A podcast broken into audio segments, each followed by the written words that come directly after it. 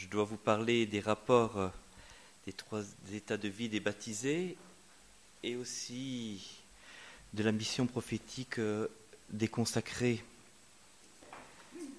En effet, on va essayer de répondre euh, à cette question. Quels sont les éléments communs et la, particularité propre à chacun des états de vie que sont la vie laïque, le ministère ordonné et la vie consacrée?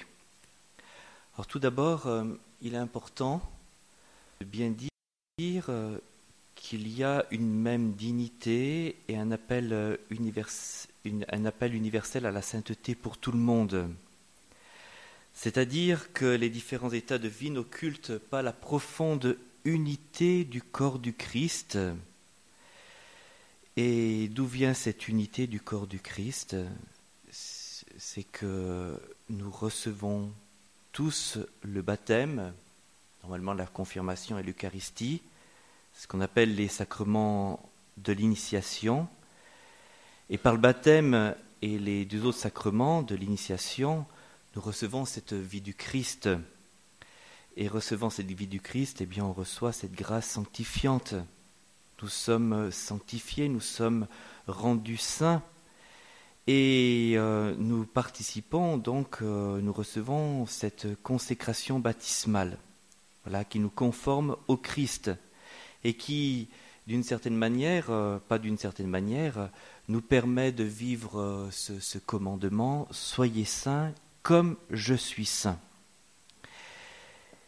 Mais voilà que si nous avons tous cette, consécration baptismale, il y a deux vocations distinctes de la consécration baptismale en, vue d'une mission particulière. Et quelles sont ces deux consécrations particulières?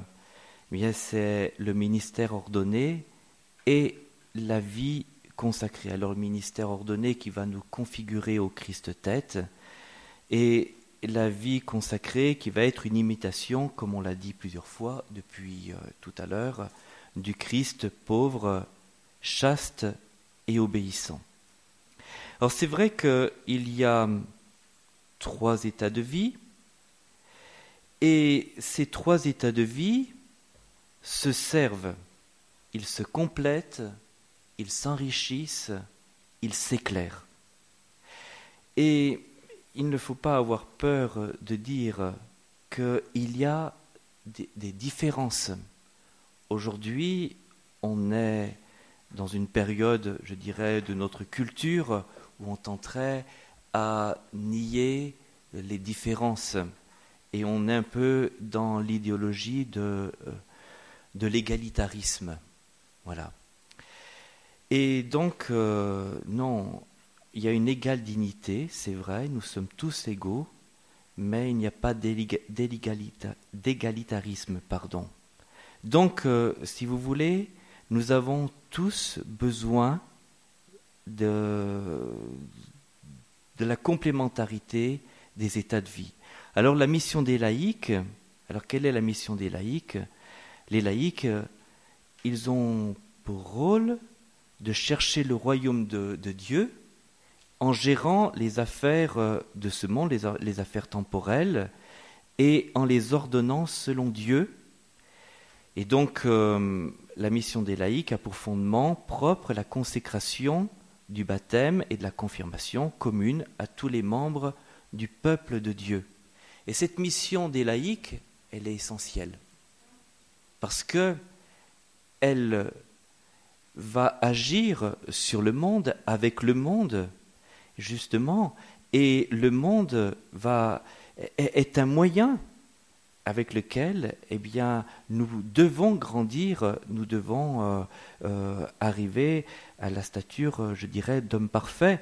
Mais je dirais, il faut que les laïcs puissent euh, justement bien utiliser le monde, bien le transformer, bien, bien le, vivre avec ce monde, et c'est une mission qui est, qui est absolument essentielle, bien sûr. Alors, à travers la mission des laïcs, beaucoup de laïcs dans cette mission ont cette, euh, devront euh, vivre, faire naître la famille. La plupart, je dirais, c'est la vocation au mariage. C'est l'une des missions essentielles des laïcs, mais pas uniquement. Et ça ne se limite pas uniquement au mariage. Et puis, deuxième état de vie, les ministères, les ministres ordonnés. Voilà. Alors, les ministres ordonnés jouissent d'une consécration euh, fondamentale, d'une consécration spéciale. Ils sont consacrés par l'ordination pour suivre dans le temps le ministère apostolique. Qu'est-ce que cela veut dire Ministère apostolique ou ministère ecclésial, c'est-à-dire c'est pour euh, agir au nom du Christ tête et ce qui va permettre euh, donc euh, de, gouverner, de sanctifier et d'enseigner.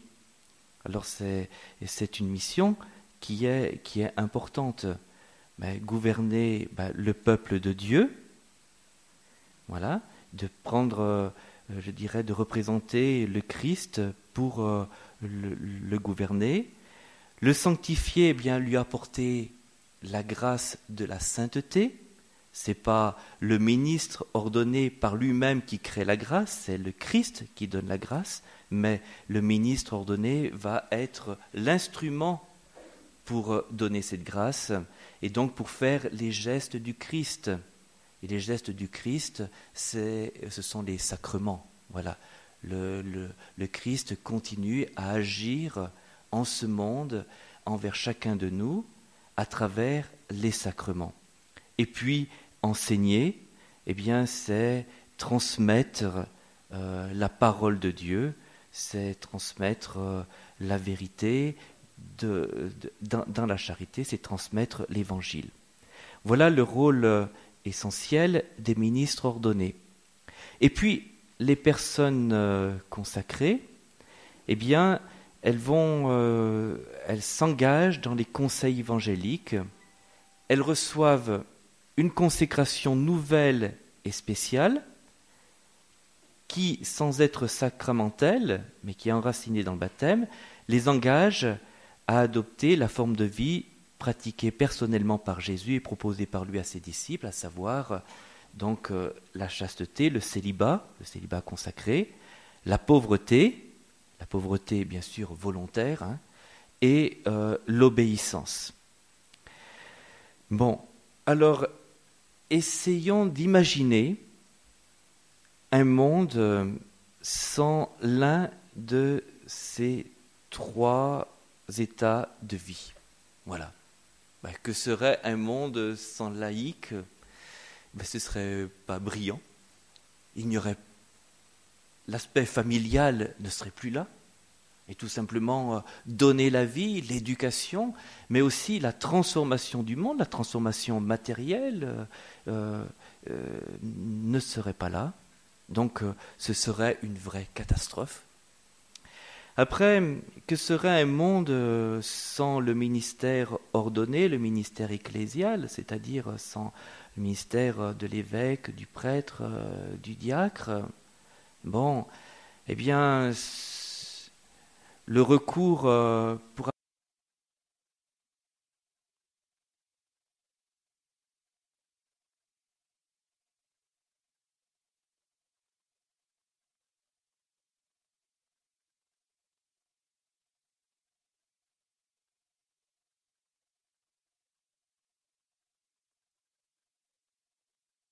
qui le guide.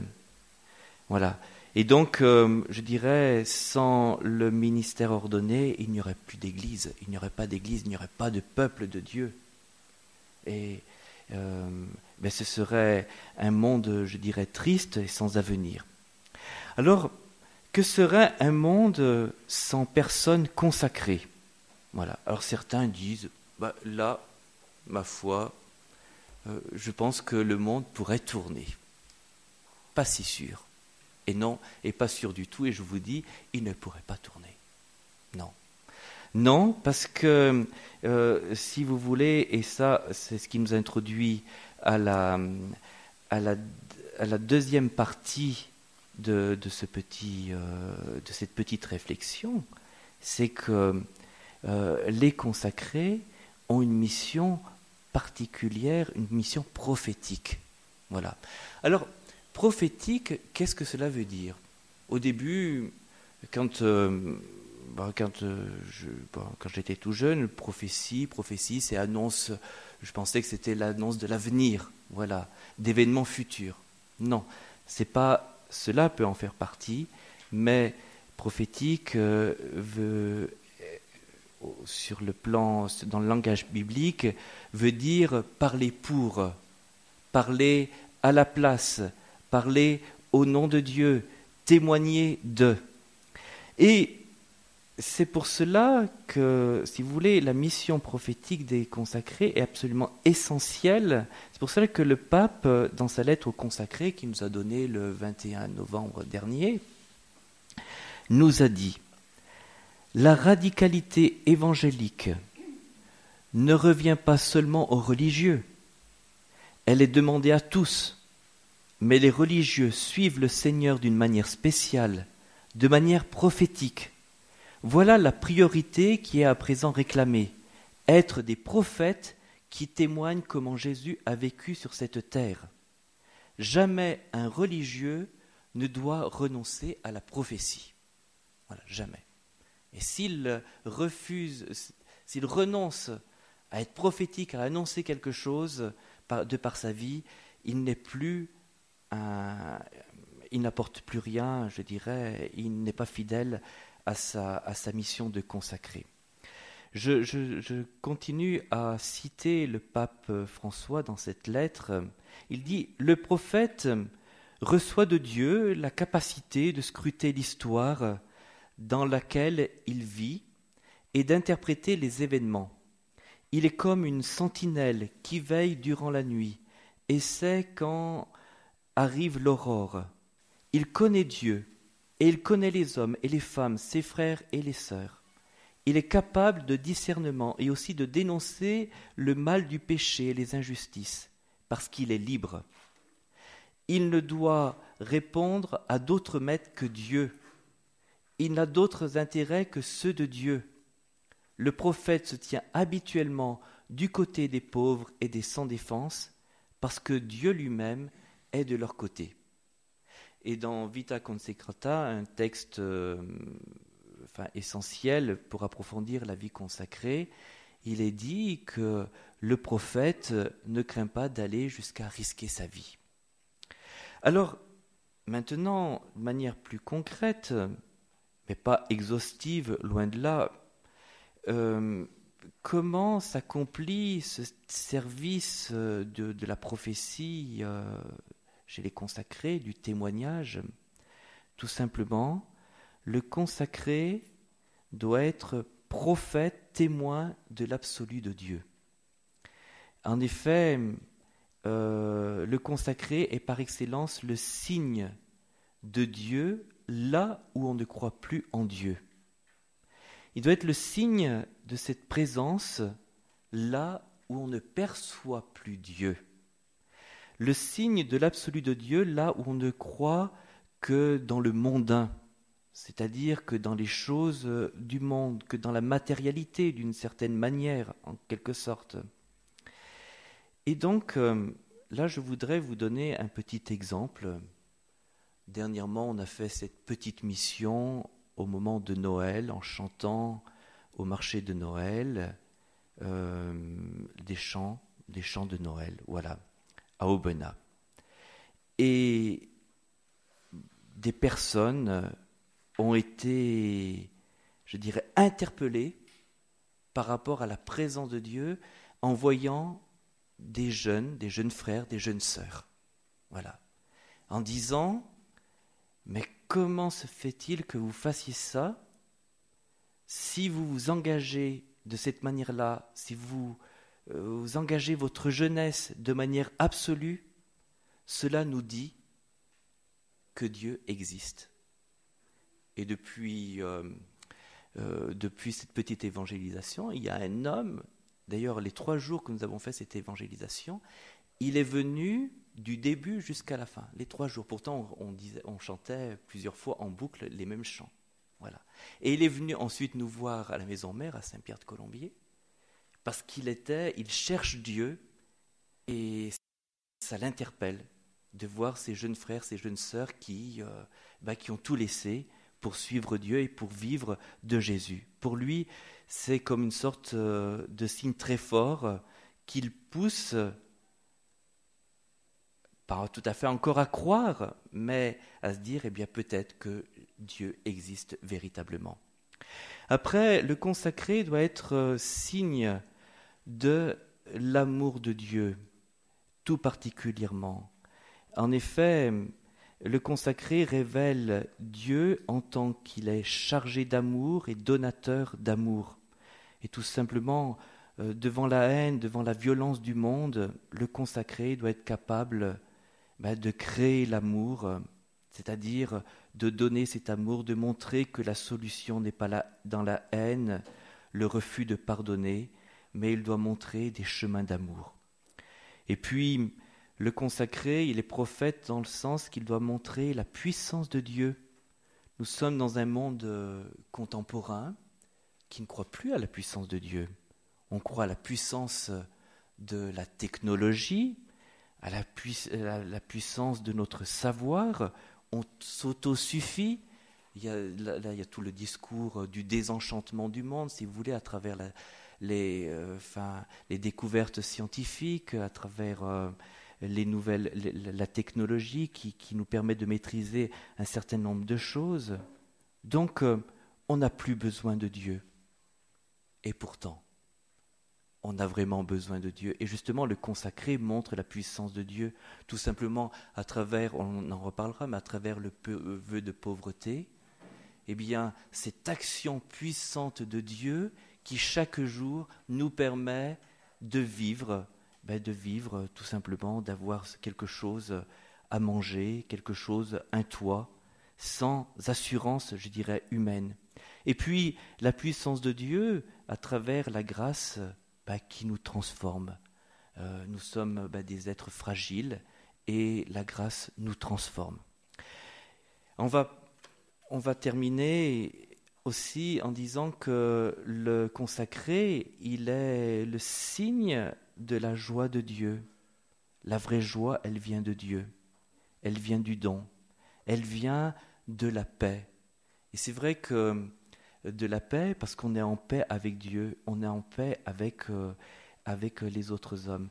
Et aujourd'hui, toujours par rapport euh, à ce petit témoignage que je vous ai donné au sujet de notre évangélisation à Aubenas, il y a beaucoup de personnes qui, euh, qui nous ont dit Oh, mais vous avez la joie, vous avez le sourire. Et on nous le dit de plus en plus. Non pas que nous n'ayons pas nos tristesses, parfois, non pas que nous ne levions pas parfois de mauvaise humeur et que nous ne devions pas euh, affronter eh bien, notre caractère, mais tout simplement, euh, c'est vrai qu'aujourd'hui on est dans un monde, je crois, où il n'y a pas de joie véritablement, où on ne sourit pas, eh bien, d'où nous vient ce sourire? Nous ne sommes pas des êtres parfaits, loin de là, mais tout simplement, il nous vient de Dieu, il nous vient de ce rapport avec nos frères et nos sœurs, de, cet amour que, que, nous recevons. Et ça, eh bien, c'est un, c'est un signe important aujourd'hui. Alors, euh, on va euh, terminer par ceci. Le prophétisme, ce n'est pas facile et je voudrais vous lire euh, tout simplement euh, un petit passage de la, de la lettre du pape François. Parfois, comme il est arrivé à Élie et à Jonas, peut venir la tentation de fuir, de se soustraire à la tâche de prophète, parce qu'elle est trop exigeante, parce qu'on est fatigué, déçu des résultats. Mais le prophète sait qu'il n'est jamais seul, à nous aussi, comme à Jérémie, Dieu dit avec assurance, N'aie pas peur, parce que je suis avec toi pour te défendre. Et c'est vrai que si le consacré renonce à être prophète, c'est-à-dire s'il est déçu parfois de lui-même, de ses faiblesses, eh bien il baisse les bras, à ce moment-là, il n'apporte pas ce qu'il faut au monde. Et je termine encore par euh, une, euh, par en citant le pape François, Que serait l'Église sans Saint Benoît, Saint Basile, Saint, Saint Augustin, Saint Bernard, Saint François, Saint Dominique, Saint Ignace de Loyola, Sainte Thérèse d'Avila, sans Angèle Mérichi, sans, Vincent de Paul? La liste serait presque infinie, jusqu'à Saint, Saint Jean Bosco, la bienheureuse Mère Teresa. Le bienheureux Paul VI affirmait Sans ce signe concret, la charité de l'ensemble de l'Église risquerait de se refroidir, le paradoxe salvifique de l'Évangile de s'émousser, le sel de la foi de se diluer dans un monde en voie de sécularisation. Voilà ce que serait aussi un monde sans concept.